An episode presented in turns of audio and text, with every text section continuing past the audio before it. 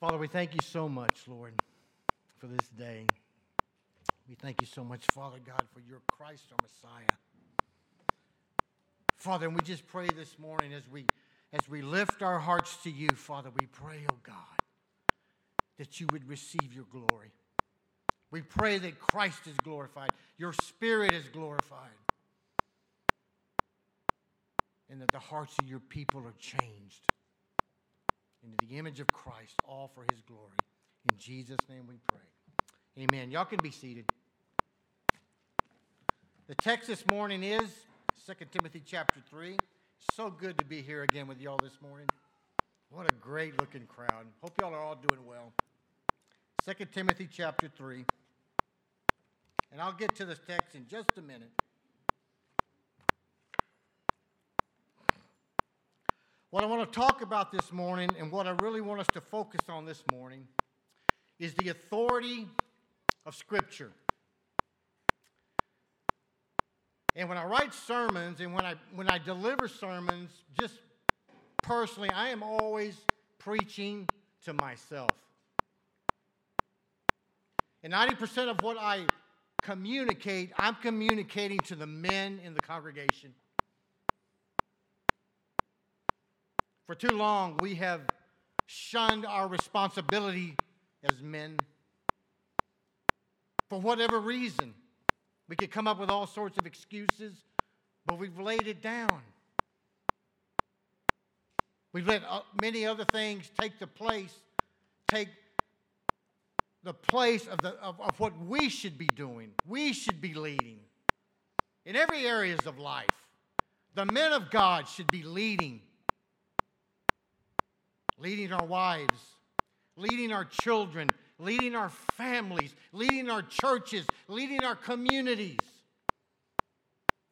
Don't, don't, don't be slighted, ladies. Y'all are just as important and just as needed and just as valuable.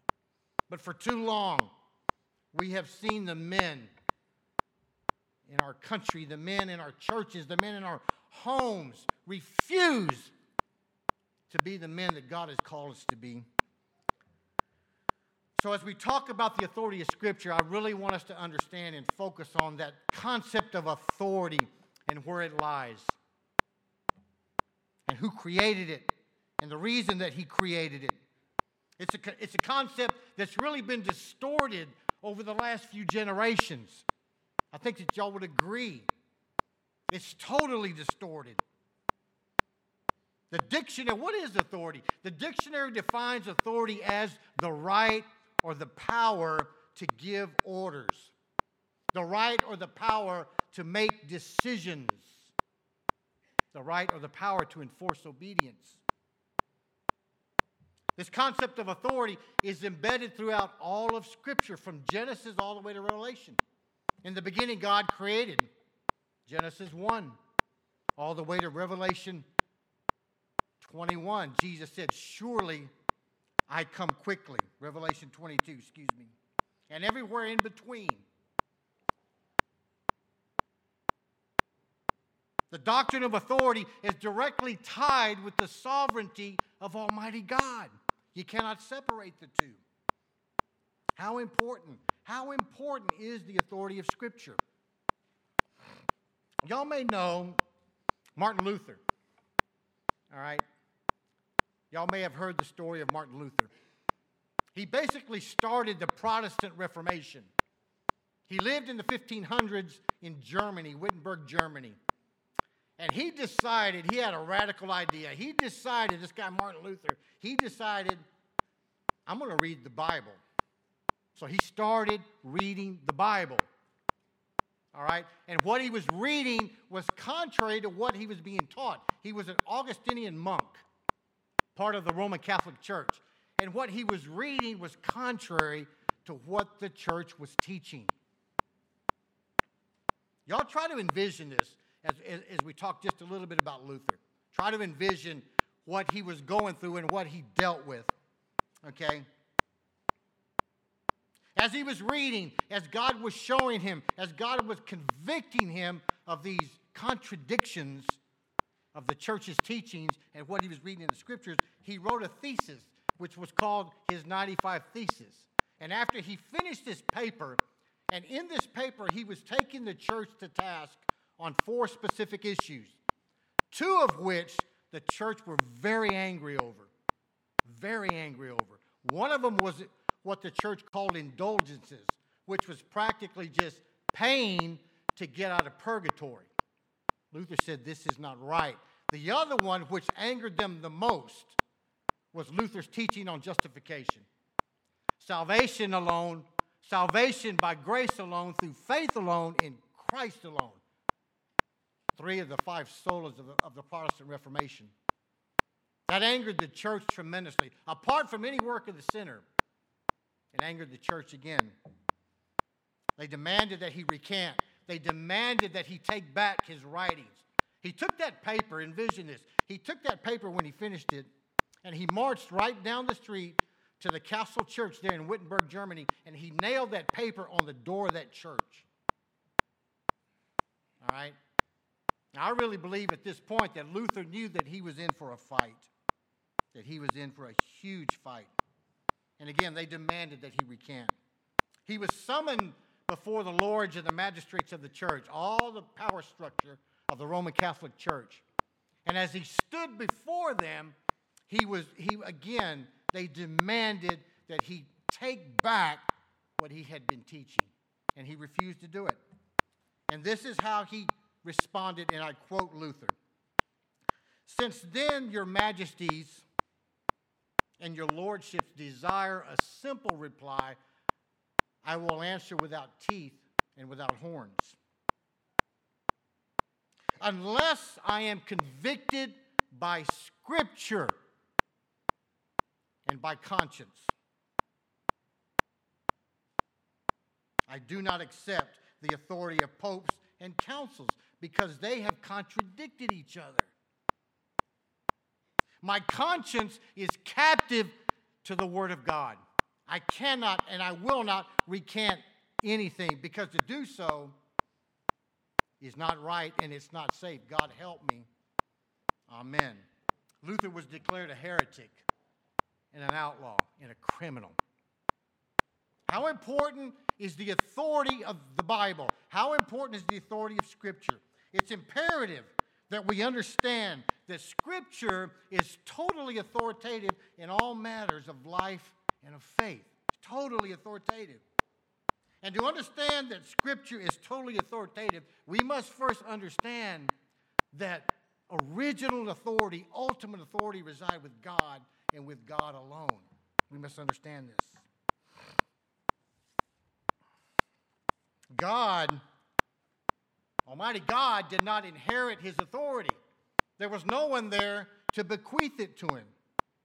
God did not receive his authority. There was no one there to give it to him. God did not seize his authority.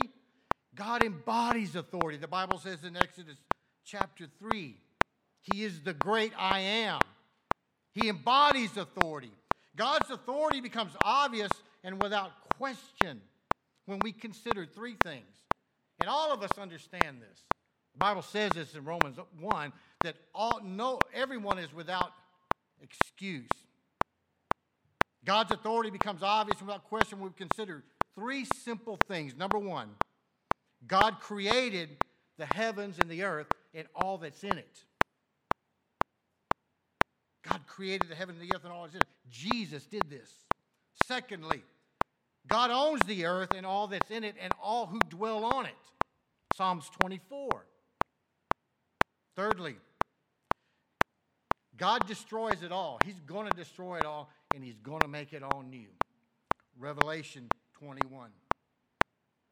Authority of Scripture. You cannot separate the authority of Scripture from the authority of Christ. They are one in the same. John chapter 1 and verse 1 says, In the beginning was the Word. The Word was with God. The Word was God. The Word was God. The Word became flesh.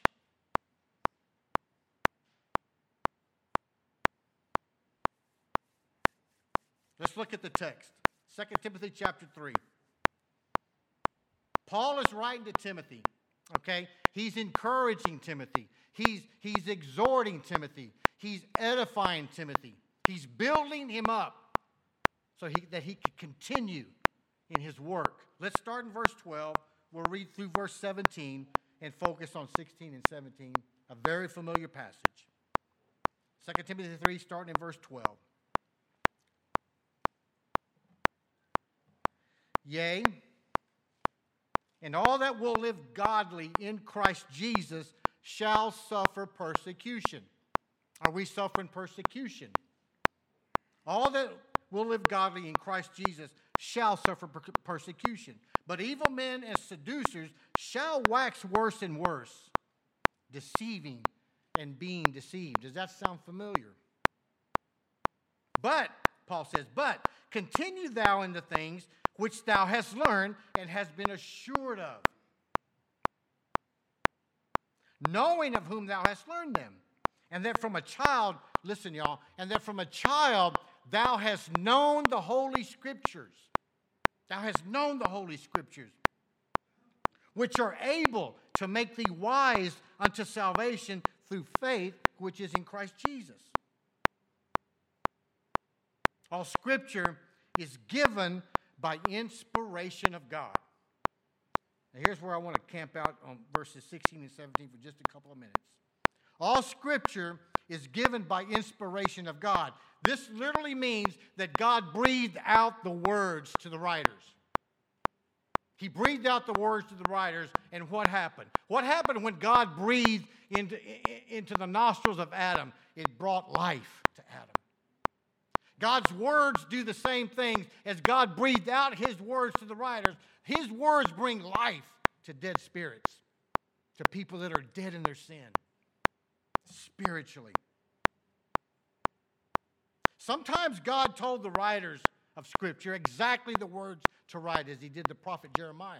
But most times he used the writers' personalities, their uh, experiences, um, their nationalities, uh, their minds, their vocabularies to create his perfect, infallible, inerrant, holy word. All scripture is given by inspiration of God. That word inspiration. For the longest time, I thought that the writers, we need to understand this, that the writers were inspired. Men of God were inspired by God to write down and dictate what God told them to write. It's not the case.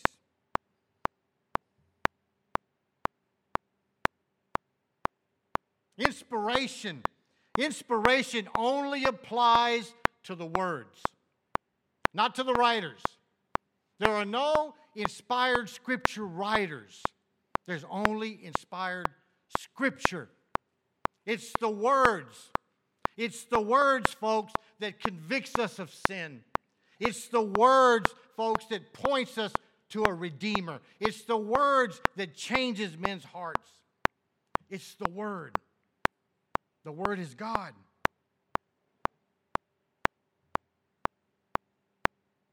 Scripture is called the oracles of God, Romans chapter 3. Scripture cannot be changed, it cannot be altered. It is perfect and infallible. It is God Himself.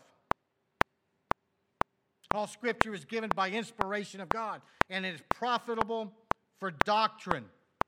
Profitable for doctrine. This is the divine instruction and doctrinal content of both the Old and the New Testament. Lots of times people think that the Old Testament is not as relevant as the New. The God of the Old Testament is the same God of the New Testament. All right? Yes, we are not under that old Mosaic covenant. We are under a covenant, a new covenant with Christ, thank God. The better covenant, the better way. But the Old Testament is just as relevant the, as the New Testament. The Bible provides for and is the comprehensive and complete body of divine work, of divine truth necessary for godly living and for holiness, which is the characteristic of the disciple of Christ humility.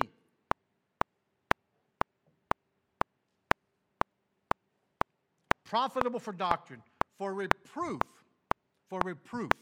Reproof is to correct the sinner for wrong thinking, which will always lead to wrong behavior, for reproof.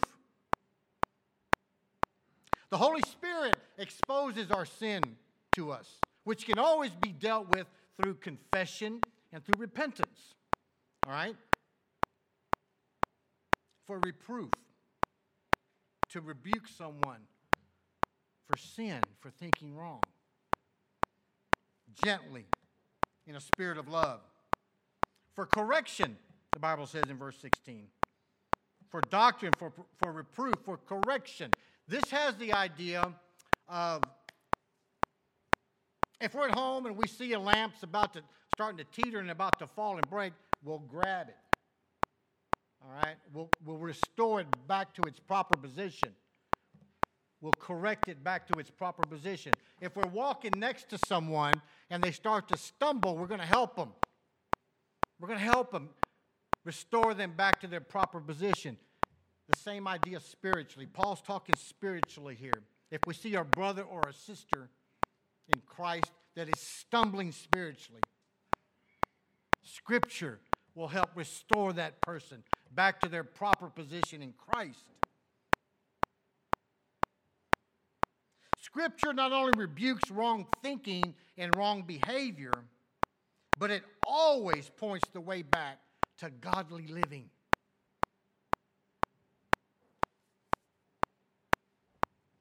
For instruction in righteousness. For instruction in righteousness. Again, Scripture does not only rebuke and correct, but it also gives positive instruction in godly thinking and godly behavior. Why? Why? In verse 17, we see the answer. Why? That the man of God, Paul says that the man of God. Now, what, what Paul's referring to here is a called man of God that preaches truth, that preaches divine truth, and preaches the gospel that the man of God may be perfect, able to do everything that he's called to do.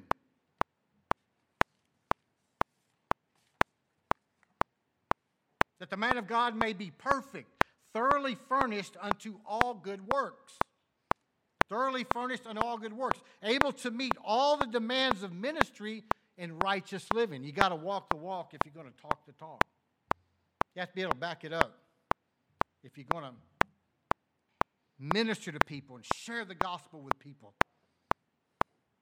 The Word of God not only accomplishes this in the life of a called man of God, folks, and just as Paul is writing and speaking to Timothy, God this morning is talking to us through this passage. Okay? This not only, the Word not, not only accomplishes this in the life of a called man of God, but it brings this about in anyone, in any human being that repents and puts their trust and their faith in the finished work of Christ at Calvary.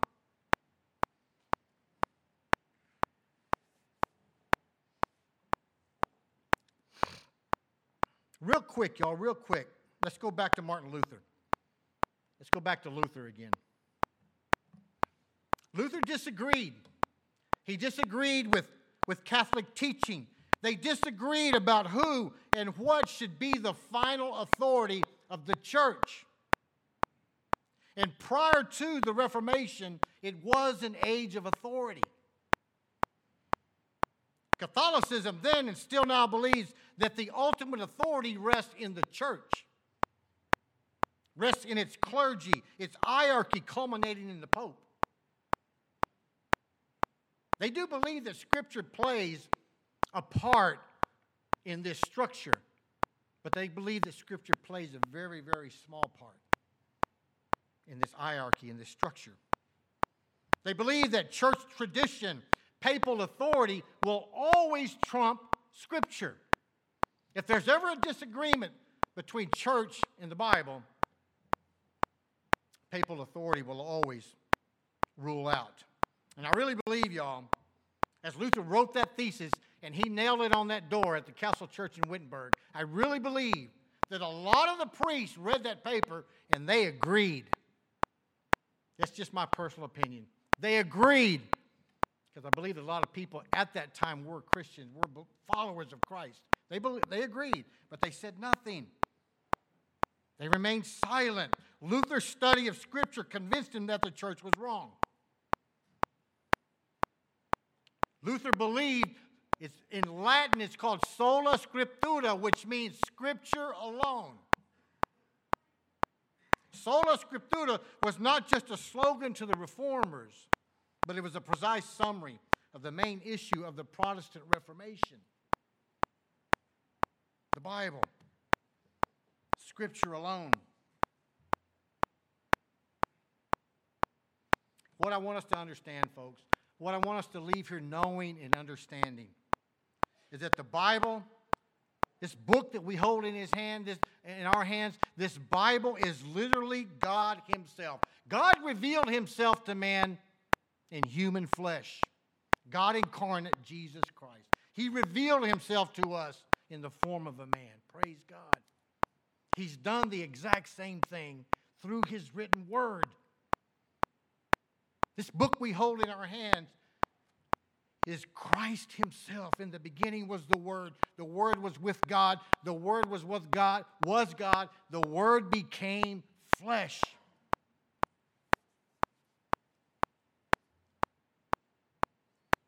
I know, I know, I know that y'all read the Bible. As we read the Bible, I want to encourage y'all, uh, encourage us to read it over and over and over. And when we do read it, believe what we read. And let that belief bring forth obedience, a change in our hearts. Obedience. Couple of practical tips, real quick, y'all, when we read Scripture. All right?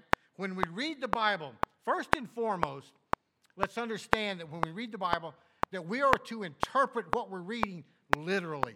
Whenever possible, interpret the Bible literally. All right? Jonas, the Bible says that Jonah spent three days in the belly of a fish. Well, that's what happened. You know, I try to envision that sometimes. Jonah sitting there in the stomach of that fish. Sometimes I'll think, how did he breathe? You know, what? That's weird. But it happened. It literally happened. Now, Jesus says, I am the vine, ye are the branches. That's not literal, that's metaphoric. We understand that. But whenever possible, interpret Scripture literally. Secondly, whenever we read the Bible, always read the passage in context. I know y'all know this, but it's always good to be encouraged and reminded. Always read Scripture in context. Anybody can take one verse out of the Bible and make it say what we want it to say. That's dangerous. All right? Read scripture in context. If a verse is talking to you, read the whole chapter so that we make sure we understand what the writer is saying. Thirdly, real quick, understand that there is only one correct interpretation to all of Scripture. Only one. It's not subjective. The Bible gets taught today in a lot of churches subjectively. In other words, it can apply to Patty one way and it can apply to Jimmy another way. Okay? There are different applications. Let me rephrase that. It can say one thing to Patty, mean something to Patty, say one thing to Patty, and say something else to Jimmy. That's not true. All right, if Patty and I are reading a, a passage in Scripture and she sees black and I see white, we can both be wrong. We have to keep searching, we have to keep praying, but we cannot both be right. Scripture is not subjective. It doesn't it, it can apply differently. It has different applications, that is true. It can apply to people differently depending on where they're at in, in their lives. But always understand that Scripture has one correct interpretation.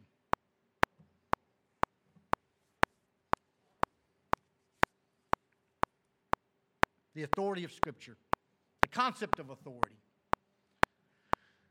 This is where I get hard on us, the men. This is where I, I'm really preaching to the men.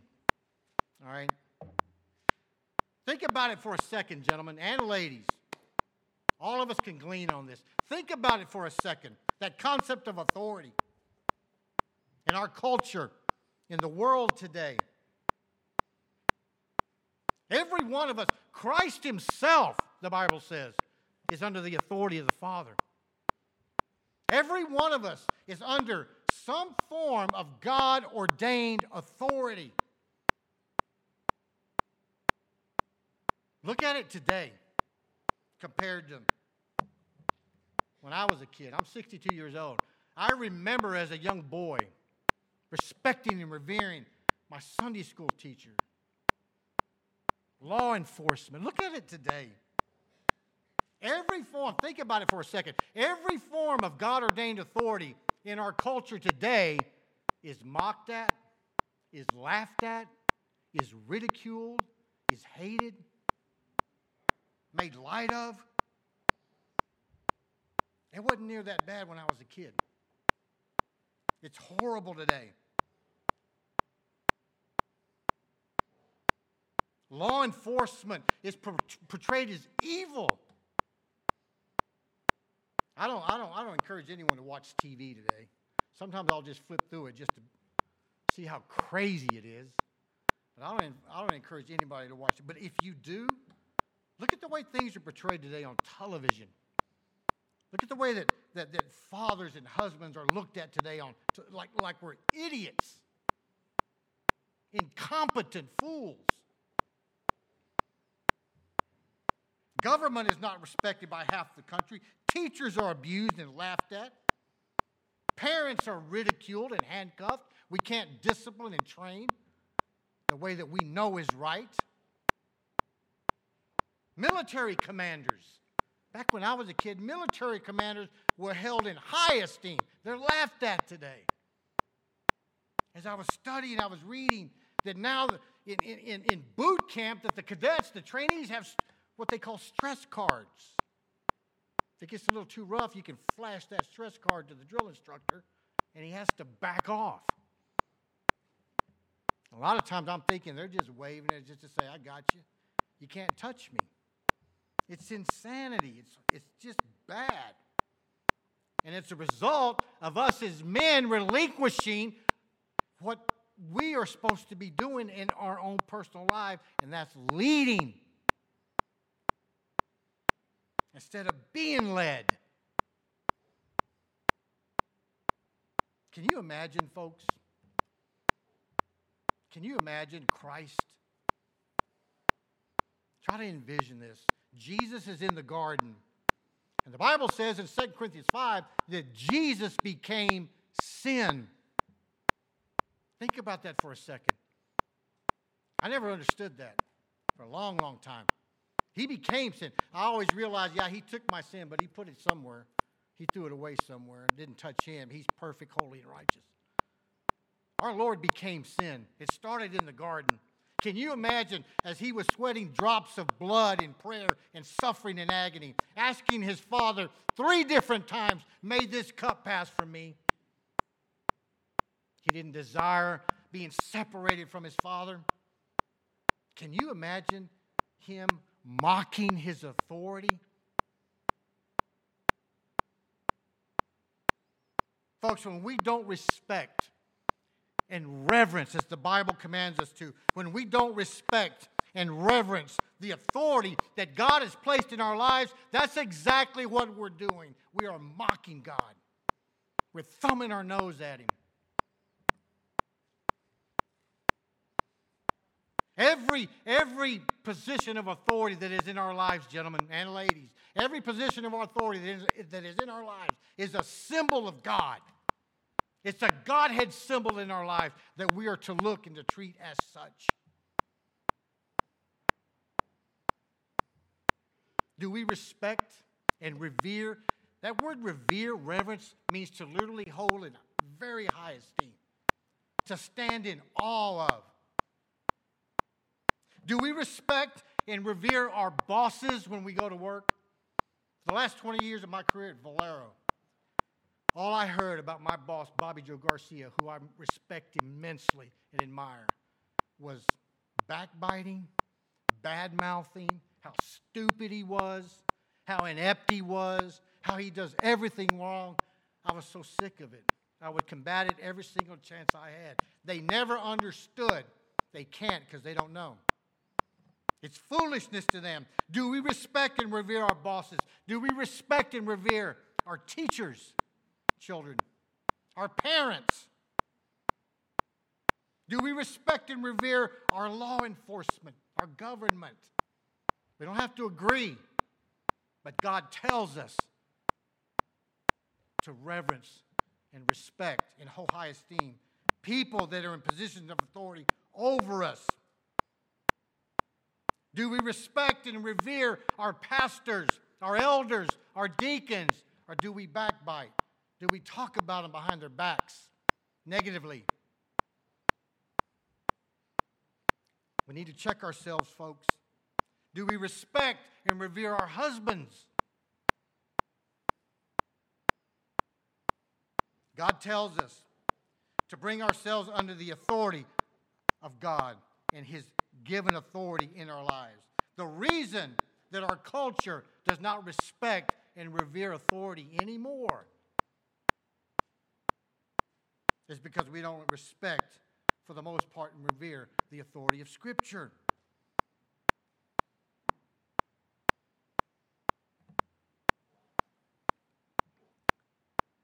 Folks, I really want us to understand and to know again, getting back to the gentleman,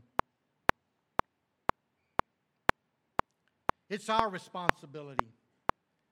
Everything that we see, everything that we deal with in life, in our communities, in our homes, in our nation, in our country, and everything is on us, gentlemen. Not our wives, not our children. It's on us. We, we, we, we create excuses to shun that responsibility. Well, my wife's better at teaching. My wife's better at leading. My wife's better at this. My children are better at that. And when we do this, we reap a consequence. It's all on us. Every bit of it's on us. We are responsible to lead in every facet of life. It's just the way God created it.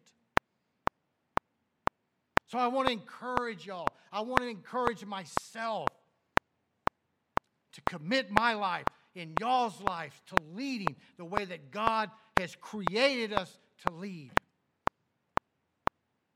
And to do it with one purpose and one purpose and only that God glories in it, that Christ glories in it, and so that the world will know that there is a God in Israel. Folks, this is serious. In 1 Corinthians 15, the Bible says, For I delivered unto you first of all that which I also received, how that Christ died for our sins according to the Scriptures. Verses, verse 3 and 4. And that he was buried and that he rose again the third day according to the scriptures. Praise God. Revelation 20, the Bible says that we're all going to be judged, every single one of us. Y'all, please hear me. We're all going to be judged. Jesus is going to be standing there with that book in his hand, the book of life. And if we are judged and deemed righteous in Christ, which is the only way to be righteous, then our names will be in that book of life. And our Lord will tell us, Well done, thou good and faithful servant. Enter into your abode. We will spend eternity with Christ in his kingdom. If we are judged in our righteousness outside of Christ, we will be condemned to an eternal death in hell and cast into the lake of fire. Folks, this is serious. This is serious. If you're here this morning and you don't know for sure of your position in Christ, you come speak to me this morning and I'll pray with you.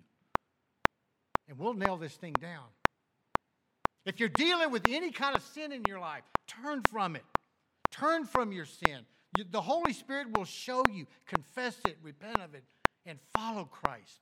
And again, I'll always state that I don't want to know did you make a profession of faith 20 years ago when you were 11 at a, at a church camp?